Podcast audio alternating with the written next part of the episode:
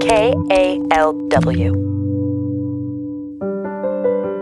This is New Arrivals, a socially distanced book tour with Bay Area authors. I'm David Exume, your host for this week. Jenny Bitner teaches for the San Francisco Writers Grotto. Her new novel, Here's a Game We Could Play, came out in May. It's a bisexual love story with poisoning and librarians.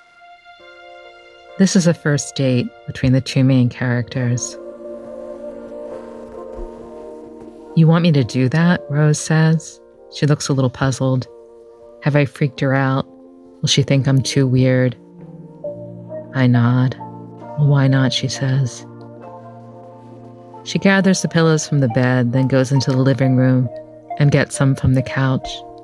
I'm still lying on the bed on top of the comforter, and she lifts the edges of the comforter and wraps it around my body, then puts the pillows against my side.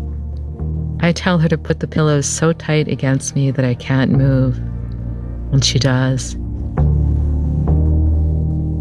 She is gathering more pillows from all over the house, placing them on either side of my head and all up and down my body.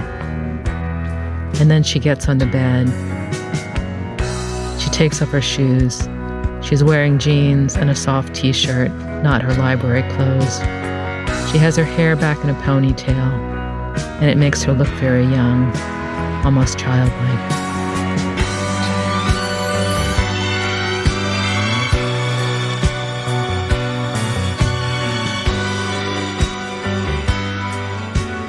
That was Jenny Bitner reading from Here's a Game We Could Play. New Arrivals is produced by KALW Public Radio.